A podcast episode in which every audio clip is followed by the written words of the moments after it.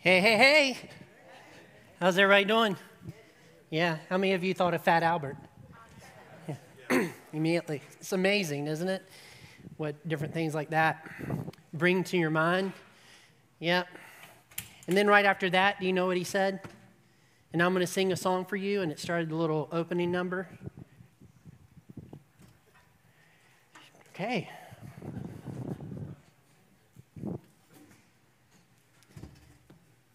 I used to watch it. It was, it was a good show.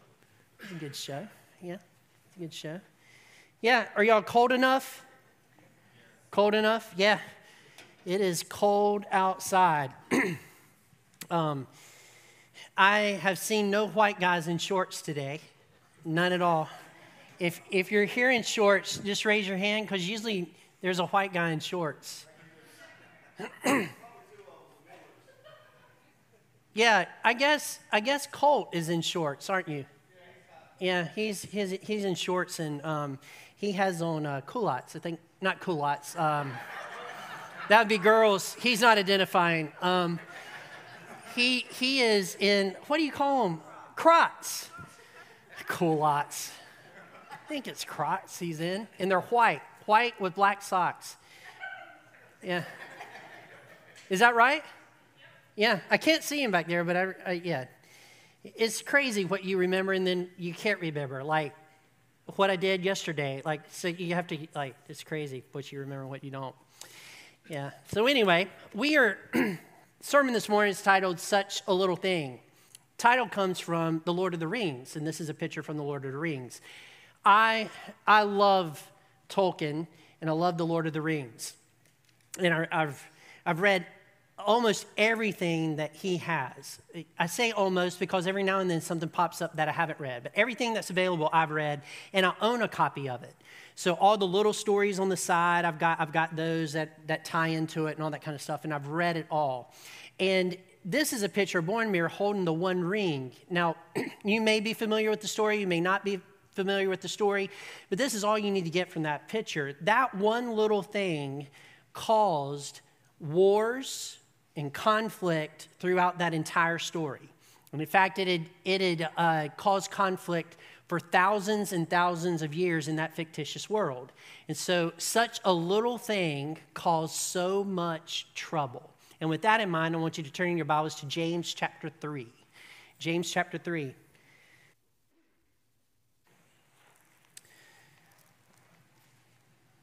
James chapter 3. Little things can cause big problems, um, such as ice in your pipes when it's 18 degrees outside. The pressure builds up, and then you have problems. The little ice can really cause problems as well. But none, that's, I just thought of that just sitting here thinking about my home and hoping that no f- pipes are frozen in the house. Yeah. Because that's always a surprise when you get home and they've been frozen. That's a surprise. Yeah. What is he talking about? I have no idea. Okay, James chapter 3, verse 1. Here we go. Not many of you should become teachers, my brothers, for you know that we who teach will be judged with greater strictness.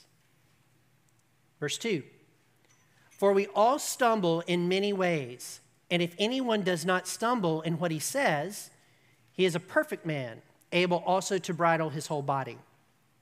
If we put bits into the mouths of horses so that they obey us, we guide their whole bodies as well.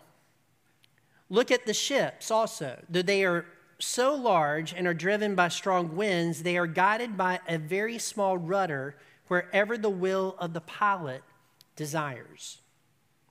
So also the tongue is a small member, yet it boasts of great things. How great a forest is set ablaze by such a small fire. And the tongue is a fire, a world of unrighteousness. The tongue is set among our members, staining the whole body, setting on fire the entire course of life, and set on fire by hell. For every kind of beast and bird, of reptile and sea creature can be tamed and has been tamed by mankind. But no man no human being can tame the tongue. It is restless evil full of deadly poison. With it, we bless our Lord and Father, and with it, we curse people who are made in the likeness of God. From the same mouth come blessings and cursings, my brothers. These things ought not to be so. Does a spring pour forth from the same opening both fresh and salt water? Can a fig tree, my brothers, bear olives, or a grapevine produce figs? Neither can a salt pond yield fresh water. So, this is a a passage about the tongue and the dangers of the tongue, and it seems to be very dangerous. Um, of course, we're, we're talking about communication, aren't we? Because the tongue is what we communicate with. And so, communication. What I think is interesting about the word communication is its brother and sister is community and communion. All three of those words come from the same Greek word, which is koinonia. Communication is, of course, a uh, verb, and uh, community and uh, communion, um, not so much. And that's your grammar lesson for today. so, so uh, you can't have community unless you have communication, right? Like, you can't really get to know someone unless you can communicate. And today we have all kinds of ways to communicate. We, we talk to each other, we text each other, we send each other emails, we video chat, which is an amazing thing. I mean, it, it's, it's crazy how we can communicate. But communication in this passage of Scripture, there is a strong warning about it. Because communication, whereas it can create community, it can also break up community. It can break it up really quick. There are a couple of phrases here that are kind of shocking that uh, James says about the tongue. The first one is that the tongue ignites a fire from hell. That's quite the concept, isn't it? That your tongue has the ability to ignite dam- the damaging fires of hell into a situation. Your tongue has the ability to ignite a fire in your community to be very destructive in your community, whether it's your house or it's your job or, or just a friendship down the road that, that is busted up or politics. It, it has the ability to ignite a fire and be very destructive. That particular word for Gehenna, which is hell here, was actually a place in Israel. It was a place. Um, I'm not saying that there isn't a hell because there is a hell. That's not what I'm saying. But what I am saying is there was a town called Gehenna. And in that town, all kinds of bad things happened to people. They sacrificed children. There was all kind of cultic activities. But what I think James is referring to here is in the city of Gehenna, um, they, if they didn't like you, they wouldn't hang you, they wouldn't shoot you, they wouldn't do anything like that. What they would do is they would light you on fire and throw you into a pit that was already burning. So that is the picture of hell, because one day you're cast in, right? So, so in that city was people that they didn't like, and they lit a fire and threw them into the pit, and there was no return what James is trying to get us to understand here is when we use our communication in a bad way, when we use our tongues in a bad way, in, in a negative way, it starts a fire and it causes destruction. It's like lighting somebody on fire and throwing them into a pit. It is not going to be positive in the end. So that's very strong, isn't it? The tongue, your tongue, is very, very powerful. It also says that in verse 8 of chapter 3, it says it's full of deadly poison. So your, your words, when you say it to someone, can poison their day. You can change the direction of someone's good day by your words. Or you can support it and help them have a good day. One word, one, one word that isn't, isn't um, positive, that, it, that is very negative, is a moment where you can change the uh, outcome of somebody's existence for that particular day. You can bring them from a good day to a bad day, just like this with your words. Just a snap is all it takes. The tongue is that powerful. It takes longer to build somebody up than it does to tear them down. It just does. You can do that with a sentence and you're done. But to build them up takes a little bit more work. So it's a deadly poison. It gets into the system, and people cannot forget the negative word that you say. Isn't it interesting that we can really forget the positive words really quickly, but it's the negative words that wake us up at night? It's because it's a poison. And then another uh, thing is a restless evil. So the tongue is very dangerous. So at the very beginning of this message this morning, we just need to realize that the, the tongue is very dangerous. It's very bad. It, it is very destructive. So turn to your neighbor and say, Your mouth will get you into trouble.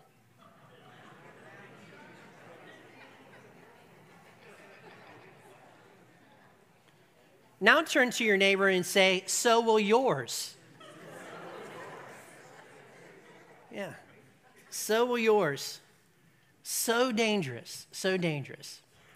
Proverbs, though, um, because James is being so, it's like a, a big warning here. What we need to realize is there is a positive way that we can use our words as well. So Proverbs says this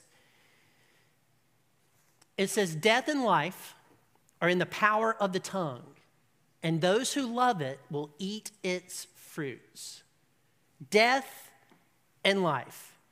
You have a choice in every conversation that you have, in everything that you say, to either bring death and the fires of hell into that particular situation or to bring life into a situation, to make the situation better rather than make it worse. You have the ability to do that. Now, how do we how do we control it? Well, you have to be intentional. It, it is not something that's controlled if you're not intentional. In fact, if you're not intentional with your words, you are going to cause destruction in your life and in other people's lives as well.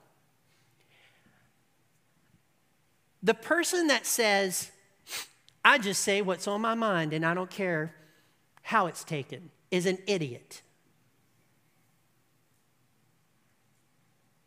You need to care how other people take your words. I'm glad that you just told me that you're a fire starter.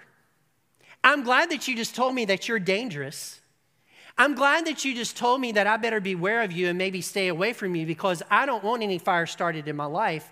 And I also see that you are going to have much difficulties, and much of the difficulties that you have is because you do not have a filter. And if you are not intentional about what you say, your words will be just the same as the person that doesn't care. It will ignite a fire and hurt people, and those fires burn and burn and burn and burn. In fact, I will tell you that a negative word will remind somebody that it existed 10, 20 years later after it was said. And, it, and it's, it's haunting, it's haunting. But to be intentional with your words takes work. It takes being aware of what you're about to say. It takes a filter before it comes out. And I'm not talking about a filter that waters it down. I'm talking about a filter that filters it through to tell it to the individual in the best way possible, that brings something different, that brings life to their situation rather than something else. So, how do we do that? Well, James chapter 3, verses 3 through 9, kind of gives us a picture of this. And it says this If we put bits into the mouths of horses so that they obey us, um, we guide their whole bodies as well. Look at the ships also. Though they are so large and are driven by strong winds, they are guided by a very small rudder wherever the will of the pilot directs. So also the tongue is a small member, yet it boasts of great things. So James is given a picture here of of how we can control the tongue. And it's all outside, really, at this point. He's saying there's outside things that you can use to control your tongue so that you use it in a very positive way. Bits inside of your mouth, out outside of your yourself. Um, so, so what are those kind of things? What are those kind of things that can help us say the right thing? Well, I'll give you a couple of examples. Of, of things that are outside that help me with what I say um, to people. One of them is named Nicole Brandt. Now, not so much when I'm talking to her, okay? Not so much. We work on that, we work on that. But when I talk to my children and I have to approach them about something that they've done wrong, Nicole is there and she tempers my words as I speak to them. Now, there's been a couple of times that she's pulled me aside and said, Philip, that was just a little bit too strong. And I went back and said, Look, I didn't mean to be that strong. I'm just very concerned and kind of worked it out with them. That's happened several times. And I'll tell you this I do the same thing to Nicole because Nicole it sometimes doesn't say the right thing either because nobody's perfect. I'm not throwing her under the bus, it's just the thing. So I'm her outside bit to say, Hey, I pull her aside, not in front of the kids, but pull her aside and say, Look, that, I, I think you're a little little more upset than really you are. Maybe you should go back and kind of tone that down just a little bit. And she'll go back and she'll tone it down a little bit. We will not stand um, and, it's, and, and make an excuse for the truth. We won't back down from the truth. But there is a sense in which we didn't want to ignite the fire as we were handling something that would be beneficial for our children. Does that make sense? So, so you, you, do, you do temper your words. You, you need to temper your words. You use something on the outside. Listen, circumstances, if you are not intentional with this, circumstances will always govern what you say if you're not intentional. For instance, I've worked on this a long time, and I'm better at it today than I was a couple of years ago, but um, drivers irritate me. They, they do. And when I get on the road, they, they irritate me, and I try not to think about it. I'm playing praise music in the car. I, am trying to not to think about the fact that they're going 13 miles under, you know, and I'm trying to get somewhere. But after a certain amount of time, the circumstance gets to Philip. Like after circumstance after circumstance after circumstance, and you're trying to get on the interstate, and the person on the acceleration ramp lane is going 25 miles per hour while people are going 60 and 75 miles per hour and they think they can get over, you're in danger, they're in danger, and you're praying in that moment. And if it hits me at the wrong, wrong time, I will give instructions to the person in front of me that can't hear anything I say about where their right foot should be in this moment and the angle the right foot should be doing. Right? Yeah, I will, I will do that. I will do that. But it, it's just outside, we have to be careful that outside circumstances dictate what comes out of here. Does that make sense? There have been times over the last 16 years that I've been here that I've had, had to have some conversations with people that I really didn't want to have, but I had to have them anyway. And so every time that I've had those conversations, I will call one of the elders on the phone and ask him to sit in the room. Now, when I do that, I don't want the elder to know anything about the conversation that we're about to have. I want the elder to come in and hear it for the very first time. Because this is what I don't want to happen. I don't want to pull, have a meeting with somebody scheduled and pull an elder aside and say, hey, this guy's coming in, he's done this, this, this, and this, and we just need to be ready, right, for this. Right. And so we come in, and instead of having a horse's bit in the room, not making fun of the elders, instead of having something that would govern our, our mouth, we have two people that are now against this person that's coming in. That is not the way that we do it. I figure out what I'm going to say. The person comes in and the elder sits, and it tempers the conversation every single time. And we, and it, it is amazing how that works. There have been times that people have met with me and the elder was in the room and they were upset because the elder was in the room. I'm good with that because that means that they were about to say something that they couldn't say in front of one of our elders. And if they couldn't say it in front of their, our elders, they shouldn't be saying it to me or in front of God. So it's a temperament sort of thing. It is a wisdom sort of thing. You have to have outside people to help you sometimes temper what you say to other people. This is why sometimes counseling is really good for a couple. it's not so much that the counselor is going to solve their issues, it's that they can talk about the issues in the room with that horse's bit in there. Are you tracking? So that it guides the conversation to be more cordial so that they can work some things out. Outside circumstances is what he's talking about, can control that tongue. And we cannot control our tongue on our own. We have to have help. So outside controllers does this. Um, yeah. So, uh, I know where I'm at now. Sorry. I'm at church, Farmington Baptist, 1835 Farmington Road. Thank you for asking. We have a scale in our bathroom. How many of you have scales in your bathroom? You weigh, yeah. Do people like me? I weigh myself about every day. I do. Some people don't. They just don't want to know, right? just don't want to know. Don't want to know. Well, we have a scale, and it looks like this. It's called the health-o-meter. I don't know why it's called that. It has never helped me with my health at all. It's never given me like dietary guidance, nothing like that. But this is what it does. Uh, it has a, a uh, it records your weight. It has two little boxes, what I describe as boxes. It has a number one box where it records a weight, and then you can press it and go to number two, and it'll record it there. So, two different ways that you can record weight. Well, for the longest time, I couldn't remember which number was mine. So, I would go and weigh, and Nicole the very next day would say, or the very next morning, Philip, quit using my number. Well, what number is yours? Mine is number two, you are number one, right? And so sometimes I got so confused, I did both numbers just to make sure that I was covering mine because I thought I'd already messed up hers. So one of us should get something right, right? So you step on here, it records your thing. And what it also does is that if you go up, it will tell you that. And if you go down in weight, it will tell you that as well. However, this is a pessimistic, negative um, instrument in my house. Because when I get on it and I've lost weight, it never tells me how much weight I've lost. But when I get on it and I've gained weight, it is quick to do the up arrow and tell me 1.8 pounds, three pounds. It's quick to tell me that. So it's so pessimistic, so degrading, so awful.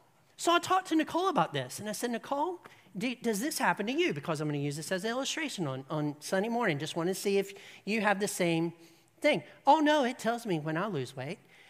So obviously, it's female. it is on her side, giving her encouragement while, you know, you know, that sort of deal. Just having a little fun there. But yeah, it's, it's that.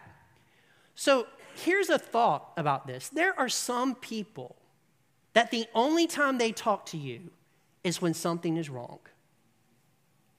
There are some people that only really have long conversations with their children when they've done something bad. All the other times, the parents are really quiet about it, say hi and whatever. But if something's wrong, it's a long conversation. It's a long conversation. And that is not the way to be. Is not the way to be. You should be having conversations with people that not only are like, yeah, of course, instructional and yeah, you, you need to get onto them, but are positive that encourages them as well. People need both. And if you're sitting here this morning and the only time you use uh, your words for somebody is when they've done something wrong so that you can get on to them, you need to change that. But Philip, you don't know my kid. They, they get out of bed and it's wrong, right? They, they get in the kitchen and they're always, it is very difficult for me to do that. You have got to figure out how to do that. And I don't know what they're doing. But sometimes it might be better just to ignore that little thing that's uh, irritating you a little bit and just give them a positive word so that they hear that. This concept comes from uh, James chapter 3 and also another passage of scripture that we're going to be at, at in a moment. But James chapter 3, beginning with verse 9, and this is what it says With it, our mouths, we bless our Lord and Father, and with it, we curse people who are made in the likeness of God. That means you can do both. From the same mouth comes blessing and cursing. My brothers, these things ought not to be so. Does a spring pour forth from the same opening both fresh and salt water? Can a fig tree, my brothers, bear olives, or a grapevine produce figs? Neither can a salt pond yield fresh water. So, this picture right behind me is a picture of a fig tree and an olive tree, is what that's a picture of. And when James wrote this, people immediately that he was talking to would think about something that Jesus taught in Scripture when he did the Sermon on the Mount because they were very familiar with it, and it was about a fig tree. So in Luke chapter 6, this is what James is referencing here. And it says this The good person out of the good treasure of his heart produces good, and the evil person out of his evil treasure produces evil. For out of the abundance of his heart, his mouth speak, speaks. Now, the verse before that talks about a fig tree and, it, and what it comes, comes to. So, Jesus is saying, good treasure of his heart produces good. And uh, for out of the abundance of the heart, the mouth speaks. The evil person out of the evil treasure produces evil. Okay. I know I messed that up a little bit, but you get the point. Good comes out, evil comes out. And here's the deal you know the circumstances that come up in your life? They immediately connect with whatever is in your heart. If your heart is evil, you're going to say something evil. If your heart is good, you're going to say something beneficial. That's the difference. And so if you are creating fires because of circumstances in your life, it's a heart problem. And you need to repent and let God make your heart new and good so that you can be beneficial in your reactions to your circumstances. So use good words. Use good words. And that leads us to the next one. Your good words needs to fit the occasion. Here's what it says in Ephesians chapter 4, verse 29. It says, Let no corrupt talk come out of your mouths, but only such as is good for building up, as fits the occasion, that it may give grace to those who hear, as it fits the occasion. As it fits the occasion. On April the 13th, I had the privilege of doing a wedding ceremony for Sam Harper and Audrey Miller. Yeah. It's going to be a fun time. I've seen Audrey grow up in the church, you know, over the last couple of years. And, and Sam, we just accept him into the fellowship. I've known him about eight years. Yeah. He's, a, he's good friends with my son. So, very excited about doing that. It's, it's really an honor to do it. But I was thinking about this occasion thing, and I thought, what if instead, because you know me, I like to be creative, what if instead of doing the normal vows, um, I treated the wedding as a funeral? Right? And so they come forward, and I would say something like this Ladies and gentlemen, we are gathered here today. Sam has lived a good, vibrant life. Audrey has had freedom until this moment, right here. But they have left that life for a different life. What if I started, you know, something like that, right? What if, what if, I, what if I did that? That would not be appropriate for the occasion. Correct? It just wouldn't be appropriate.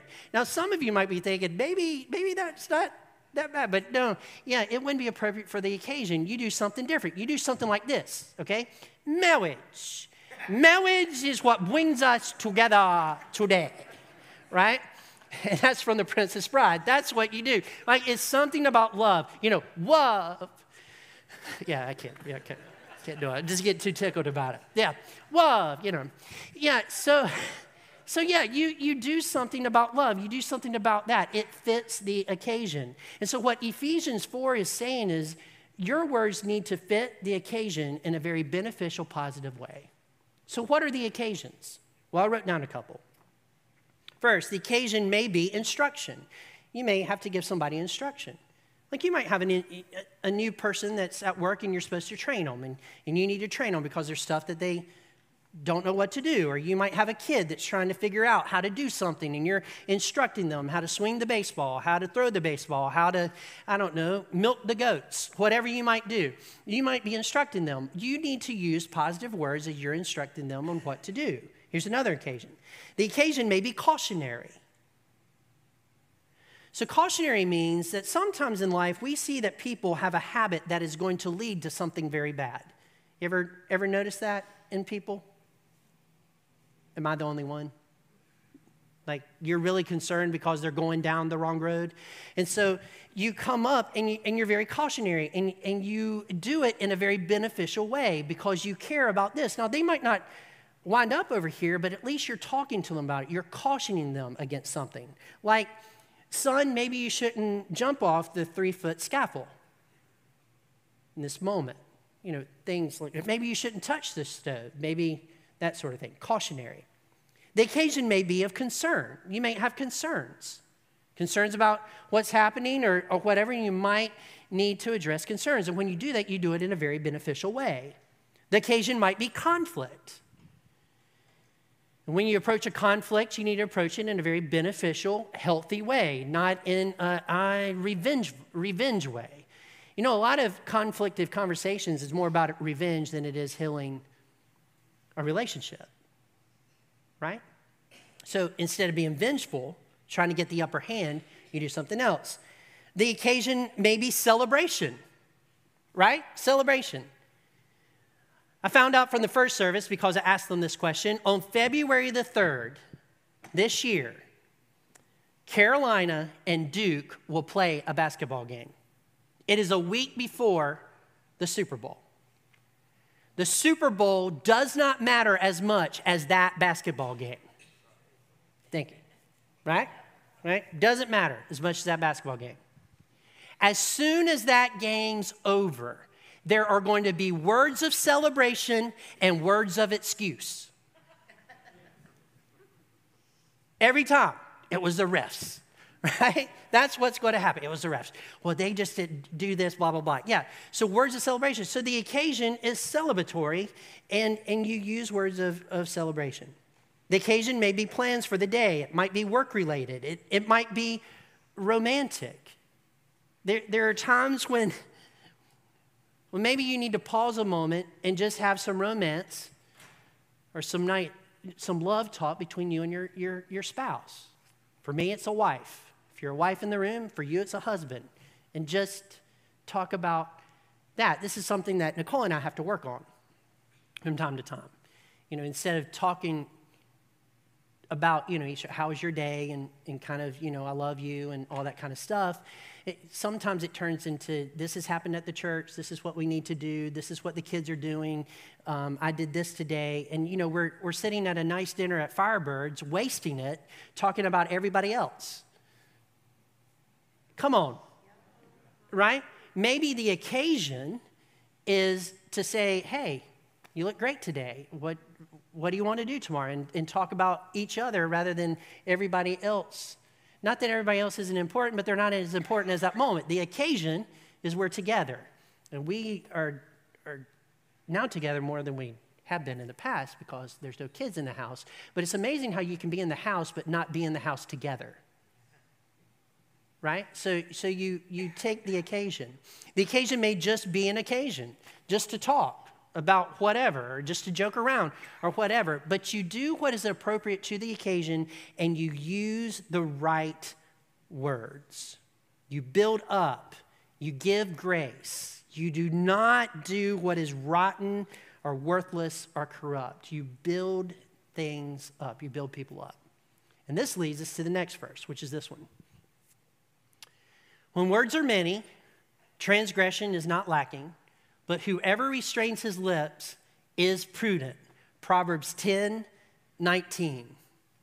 I have a very close friend of mine who recently admitted that when he rambles, he gets in trouble, right? Have you ever rambled and got yourself in trouble? I have. Have you ever had a situation that was going really well, but you said one more thing that you should have just kept your stinking mouth shut? I've had that happen to me. Like you're, you're just, everything's going great.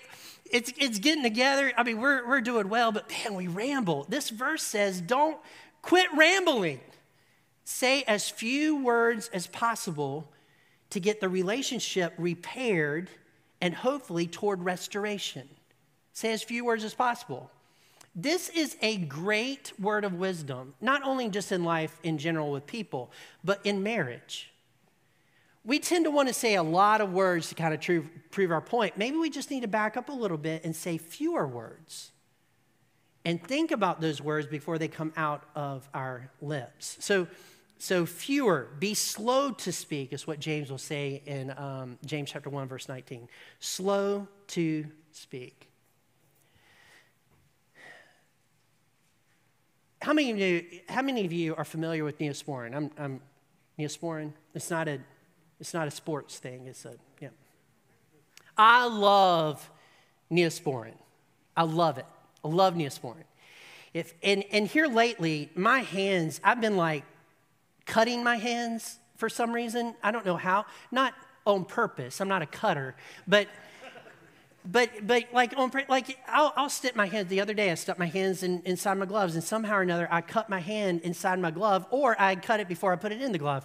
I'm not really sure what happens, but I'm cutting my hand, so I'm constantly putting band-aids on, on my hand. And what I do is I put a little bit of Neosporin on the band-aid and then stick the band-aid on. And I do it every time I change out the band-aid because I do not want an infection. I don't want an infection. Now, there is a school of thought that says you only need to put neosporin on the wound one time.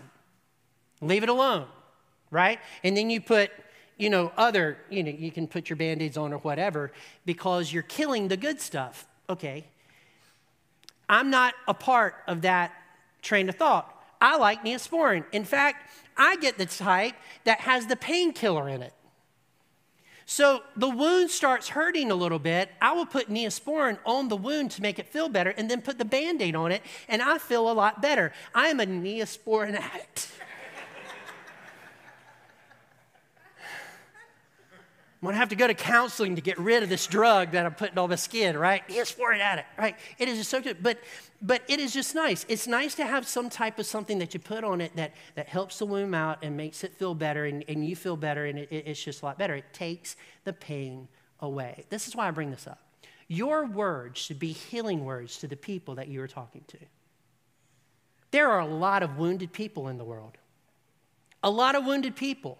And the last thing that they need is somebody with a match and igniting a fire to blow things up. That's the last thing that need. What they need is some healing words, some words of encouragement. It's not that you back down from the occasion. It's not that you um, like water down truth. That's not what I'm saying. But people need to be encouraged. People need healing words. And so Proverbs tells us to do this, and it's pretty impactful, I think, how this is put. And this is what it says it says, kind words heal and help, cutting words wound and maim. Wow.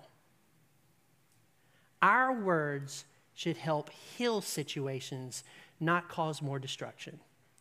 Our word, words should help move a situation to a better day rather than causing it to go to a more destructive day. Our words matter. And it takes a lot of healing words to offset negative words. It takes a lot of healing words to help a bad situation.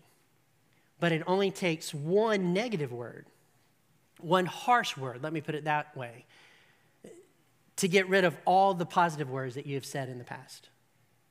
Do speak healing words. And that leads us to the final verse, and it says this Let your conversation be gracious and attractive so that you will have the right response for everyone. In every situation you're in, pray and ask God to help your conversation be attractive and gracious so that you have an appropriate response to whatever is going on. I'm going to end with this. Up until this point, we've been talking about your words and other people and what you say to other people. But I'm afraid that there's people in this room that are bound or they are have been taken captive by their own words that they tell themselves. See, the tongue, the tongue isn't just something that damages other people, the tongue and the words that you use also can damage you on the inside. So you can tell yourself lies over and over again, and it ignites a fire and causes destruction inside yourself. You can tell yourself you're not worth enough, you're not worth anything, you're not good enough. You, you know, you can tell yourself a bunch of lies. And my concern is that there's a lot of people that constantly tell themselves lies over and over again, and it lowers their self esteem. And all they are is lies. And every time you tell yourself those lies, it's igniting a damaging fire on the inside. And God wants you to have freedom from that. And instead of saying damaging words, you need to say positive words to yourself. So instead of saying, um, I- am worthless, you say, That's a lie because I'm worth something to Jesus. When you say, I'm, I'm not valuable, you say, That's a lie because Jesus thinks I'm valuable. He died and rose again for me. When we think that, that nobody cares about us, we say that that's a lie because I know that there's people, people that care. And even if they didn't, Jesus cares for me. But be careful with the even if they didn't, because that can feed back into your lie. People love you. It's not everybody that's against you. People, people love you. Let me share with you one that I, I told myself for, for years and years and years. I told myself over and over again that eventually those people that are my friends now will leave me.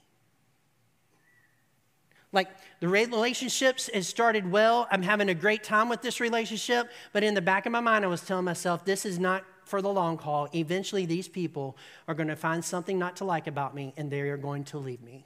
They're going to leave me in the dust. They're, they're, this is not going to last. And this affected my marriage. I began to think that Nicole eventually would leave me, would leave me. Am I saying leave? Yeah. Would eventually leave me. And I kept telling myself over and over again, yeah, this is good right now, but man, she's going to figure something out and there's going to be something that she doesn't like and she's going to be off in the wind and then I'm just going to be alone. I went as far as to start thinking about how life would be once she leaves me. Not that I was going to leave her, but that if she, and so I started thinking through, okay, this is what would happen, this is how we could do this. And I had to stop myself because it was absolutely driving me, driving me crazy. And I had to come to a point where I said, That is a lie. It's a lie. It's a lie. She's going to stay with me. And yes, there are times that people do leave you that are your friends, but that's also a part of life as well, isn't it? It's not a personal thing because they've left. It's it's situations in life that causes people to move here and there, and, and you can't keep in touch with them as much anymore. And, and you know, it, it just, it's not because of your self worth. So I had to tell myself, quit telling yourself they're going to eventually leave. It is hindering your community with them. And you may be telling yourself a lie of another nature constantly telling yourself that you're, you're, you're not good enough, you're, you're, nobody really likes you, um, you have to be something that you don't want to be, it's not really you, and you keep telling yourself these lies. And I'm here to tell you this morning you've got to quit. You got to quit allowing the tongue to ignite a fire inside of you that is destructive. Put the fire out and grab a hold of the truth that you are a very valuable person created uniquely in this world to invest in other people. You are valuable. You're valuable. Very valuable. So don't let your words destroy you on the inside. Amen? Amen? Let's pray. Heavenly Father, we thank you for this lesson today. And first, I want to pray for the person in the room or the people in the room that have trouble with what they say. They allow their circumstances to dictate what they say, they allow the evil that's in their heart to dictate what they say. And this morning, they want freedom from that. So, Father, I ask that in this moment that they'll pray to you, that they'll ask you to reveal the evil in their heart so that they can repent, repent of it, so that you can wash their heart clean and make it good again so that they can be beneficial and have beneficial things to say to the people around them. Father, I lift up the person in the room that's telling themselves lies over and over and over again. I'm not good enough. I'm not, nobody likes me. I'm so alone. That in this moment that you'll reveal to them that those are lies and that they are valuable. By the power of the Holy Spirit, that you'll lift that out of their lives so that they can have freedom from it. So we love you, and we know that you'll answer these requests. And in Jesus' name we pray. Amen. Let's stand and sing.